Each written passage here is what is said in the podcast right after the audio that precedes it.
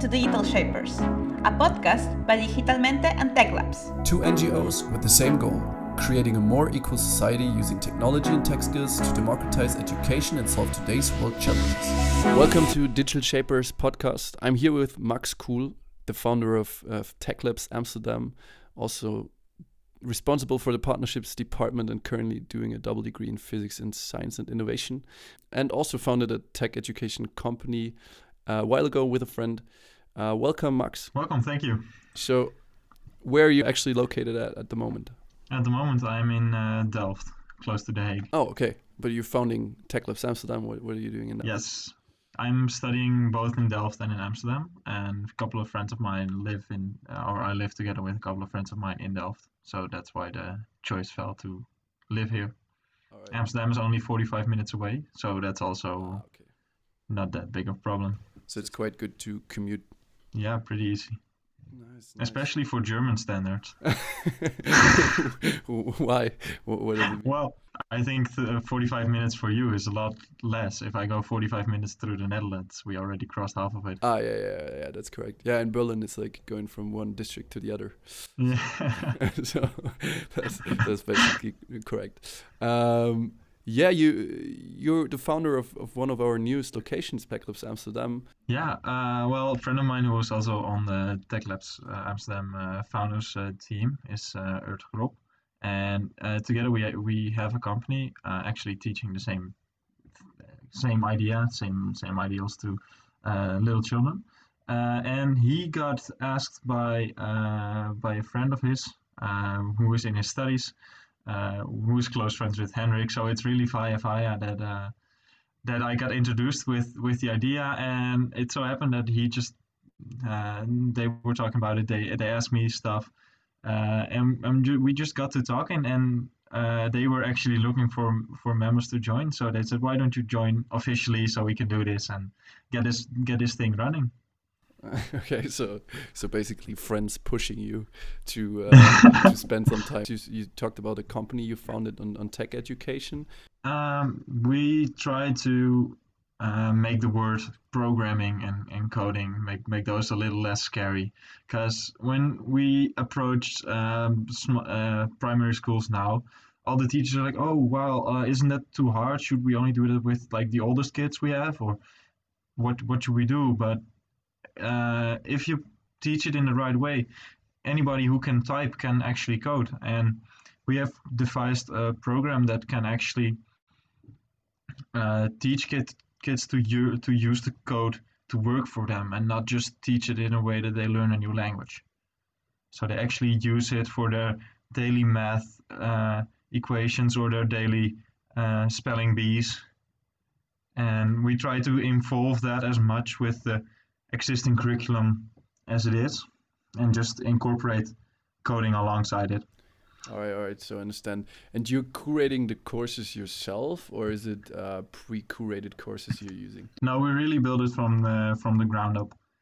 We got we started it kind of by accident because my aunt called me and she misinterpreted what my uncle told her about a new job I was doing, which was just some backlog desktop help, and she interpreted it as actually that that I was teaching people about just coding and computers. So she was like, "Oh, could you come over to my class and do that?" And she's teaching a class with 7 and 8 year olds, so they just know how to type. And so I said to her, "Well, I don't know what you heard, but sure, I'll do it." And so I took Earth along, and we just built some things to do with those kids and actually teach them a bit about what we know. I mean, I use programming for just my regular courses, and Earth is a ethical hacker as well. So we got some bases covered, and it ended with the kids actually just slamming the table like, "We want more," and it was so much fun to see the reactions like that we actually went back a couple of times, and after the fifth time we had built up a few courses, so we were like, "Oh, maybe we should just enlarge this and try to sell it." I mean, sounds quite fulfilling and also a funny story. Yeah. it's basically kids between 7 and 8, or is that your focus group? No, we it was the first time, but that was just purely because of the fact that we went to my aunt's class. But we enlarged it to start at about 7 and incorporate everything up to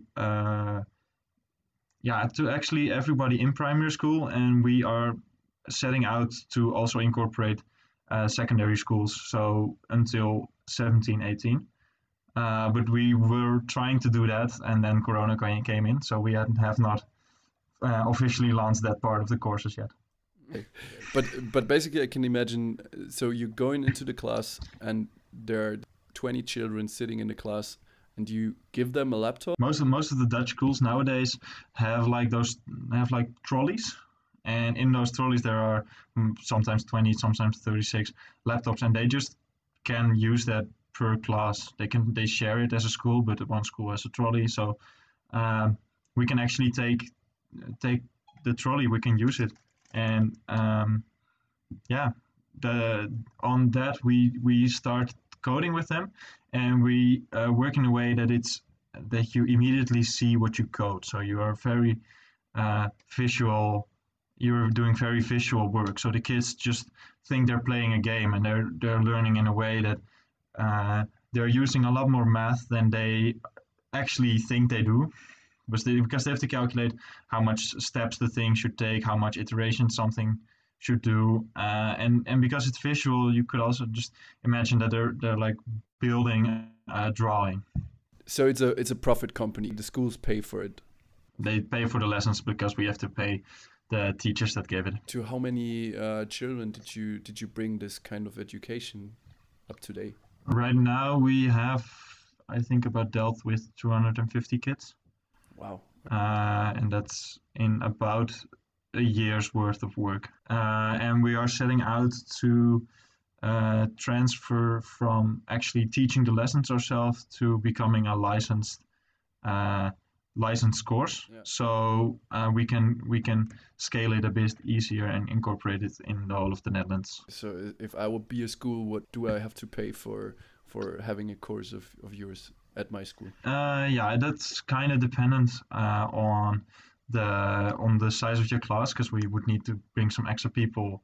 Yeah. Since some children, young children, they just need supervision. You need to help them out with, oh, but you typed a comma instead of a dot. Like those basic things, you need to take it out, and that requires a lot of hands-on work.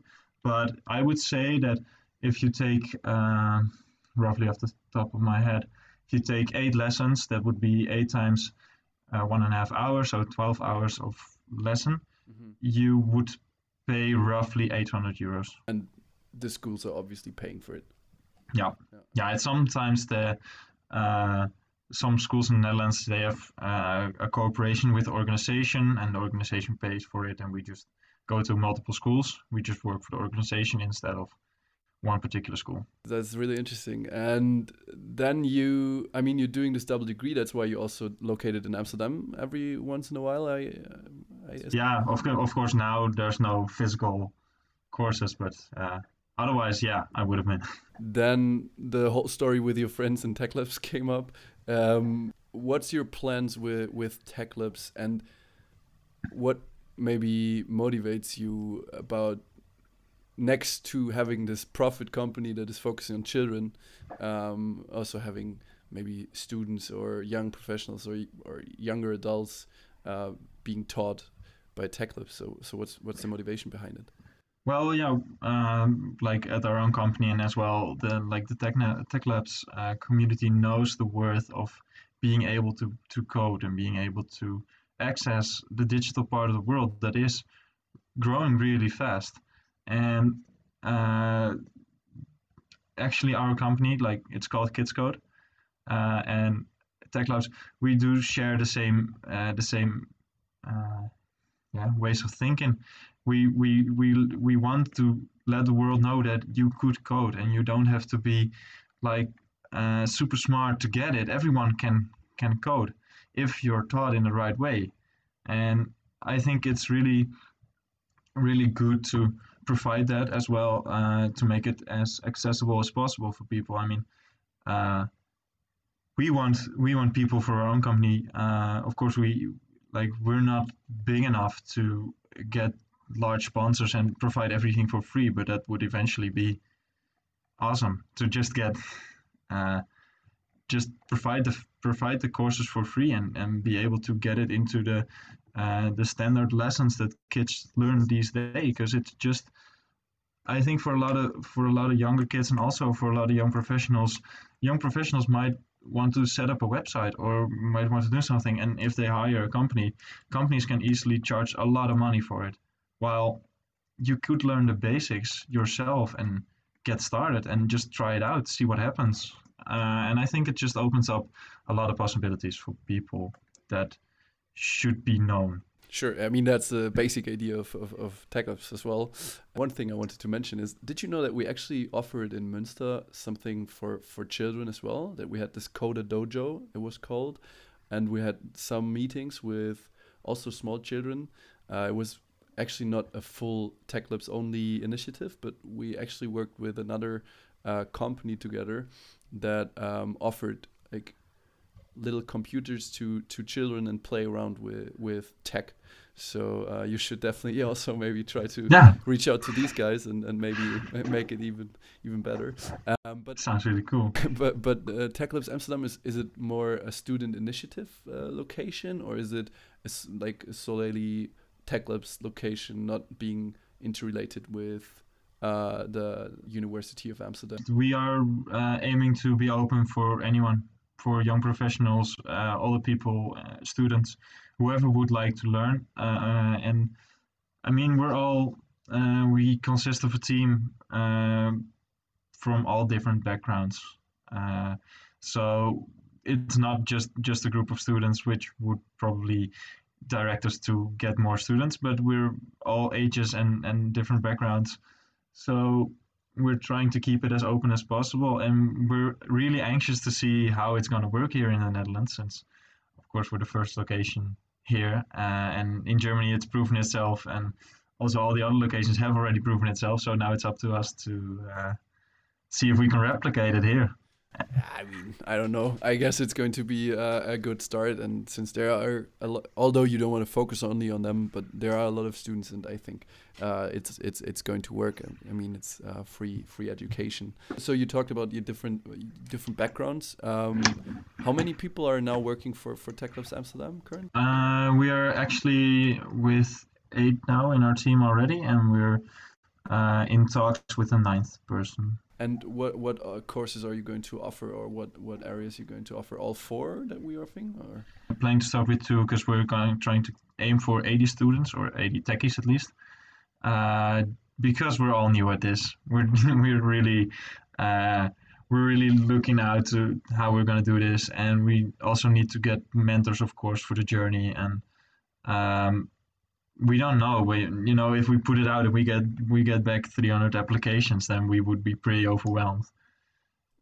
So we're setting out to keep it a little bit smaller than that the first time, and then afterwards we can. So it would for us mean that if we get 80 techies, and we would divide them over 4 courses, we would need more mentors.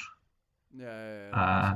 And also in different areas, maybe. Yeah, and exactly. Like the mentors we would have different mentors for different courses, and if we can, if we just stick with 2 courses, we can start off easier with the mentors as well.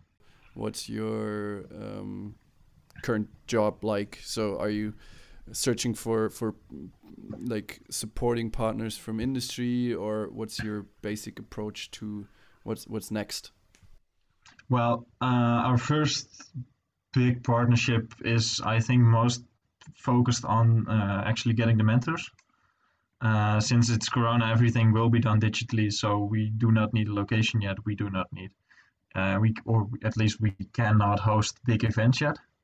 That would all be digital, so that actually lowers the cost of this semester for us, which is nice, but we would still need the mentors, and probably I'm hoping to get a partnership with companies that can provide those for us in a way that we can also get a little bit of funding for, of course, the how do you say it, allowing to do the courses, the licenses, Yeah, and also the Udemy fees. Yeah, and I've been advised by multiple occasions to try and get a university for those, because they actually already have licenses and they can provide us with the licenses, which wouldn't cost them anything and wouldn't cost us then as well. I mean, there's always these two opportunities of having companies paying for it because they want to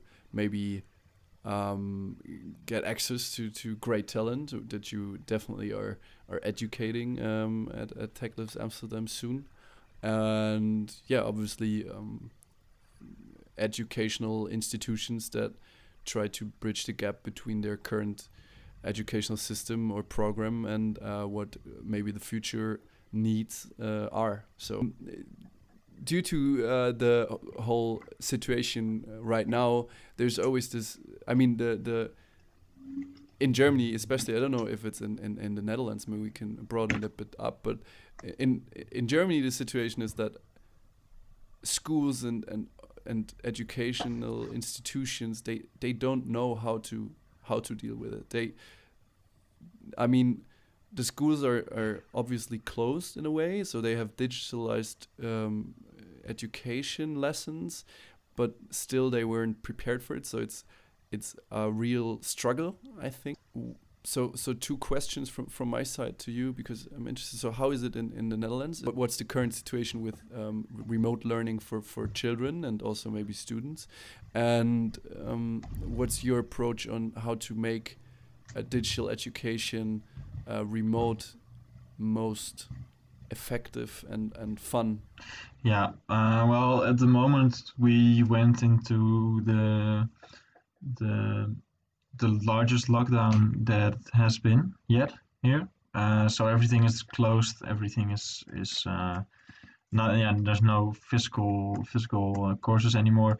There are some universities that do keep their locations open to provide like study space for students and people to gather there. Which I know in Amsterdam there are rooms which you can still reserve with 10 people, maybe 12 people. So you could host like small groups, you could actually do something, and with TechLabs Amsterdam, I think we're mostly trying to really incorporate the community feeling as well for the people, because a lot of people now already had to do everything online. They had to work from home, they had to study from home, and of course getting an extra course online,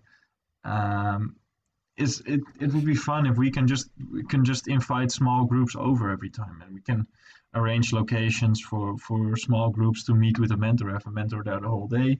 And of course we're really aiming to get the techies to actually be involved more than just following another online course, because they'll be doing that for a few months already, and even though the quality is really good, they still might resent the fact that they should spend more time on their computers without getting any physical action or physical events. Yeah, so we're. I mean, you might know it also from yourself, and I mean, I realize that every night I'm going to close my laptop at in the morning, kind of, and I open it in the morning and I close it before going to bed, and there's nothing else between, and that's it's quite tough sometimes. So I can imagine it's also quite hard to convince people to say, hey, I want to spend 5 extra hours next week for a few months on learning digital skills. But is there still meeting? I'm not sure, because there's always different limitations from a government perspective. In Germany, it's not. I think it's not allowed at the moment. Yeah, you cannot do you cannot meet at somebody's own place. But like the public spaces as universities have are accepted from are actually they can host like smaller. They are allowing smaller groups in rooms where that used to fit 100 people. There are now 12 allowed. How to solve this issue of not being able to meet everyone? Don't not wanting to spend endless times in Zoom calls or Hangout meetings or Slack calls or whatever, and still meeting people in the most personal way. So do an idea or an approach on it? Well, the main approach is to get as much mentors as possible. So ideally we would have one mentor per group, so you can actually just have a direct connection with your mentor, and you can also just see what everybody is doing. So you do actually feel part of that group, and you actually feel truly connected to your mentor, and not that your mentor is some sort of help desk who helps four groups in the same moment and who is really busy and answers with, oh, you should check out this rule, or so it's really to provide like a feeling of familiarity with the people who you work with.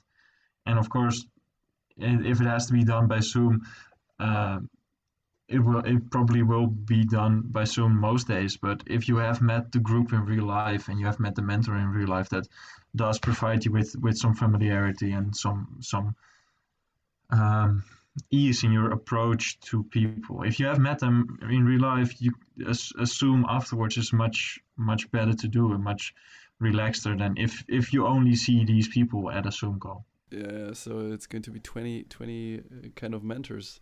That's also a lot. Yeah, we're aiming for at least 8 as well, to get a mentor, to have maybe 2, even maybe 3, depending on, of course, how many we're gonna get, but not more than that. We do want to keep, like, also a mentor could be in 2 groups. That's also not a problem, but just that a mentor is not overworked and that he also has time to, like, be a bit social and not only have so much group that he has so much work to do that he does not have the time to socialize, just to create, again, really the feeling of familiarity and just an approach of friendliness that you know who it is, you have seen him in real life, you can just text him. And I think probably what I'm experiencing most now is that a lot of people here at TechLabs don't stick to the regular working hours, but like the approachability that you don't feel like your mentor is some help desk that you can only reach on work days from 9 to 5, but just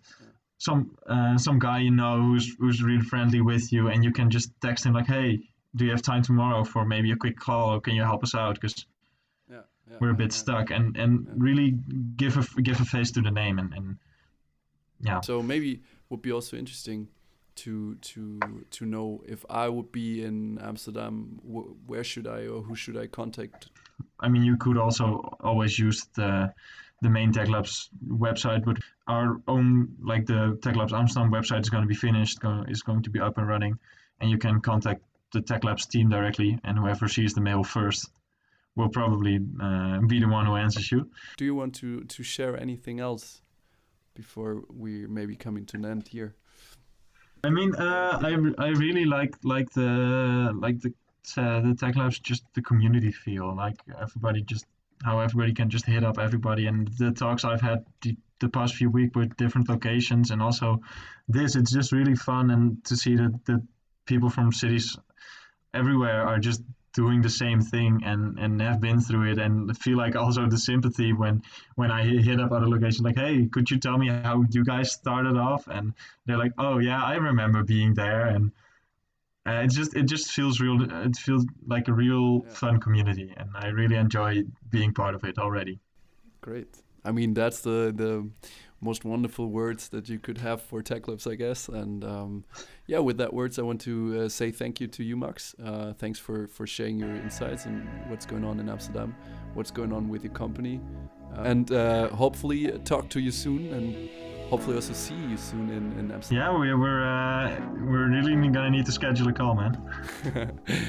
Bye-bye. See ya. Thank you for listening to Digital Shapers, a podcast by DigitalMente and TechLabs. 2 NGOs with the same goal, creating a more equal society using technology and tech skills to democratize education and to solve today's world challenges. Remember to follow us to receive updates on our new episodes.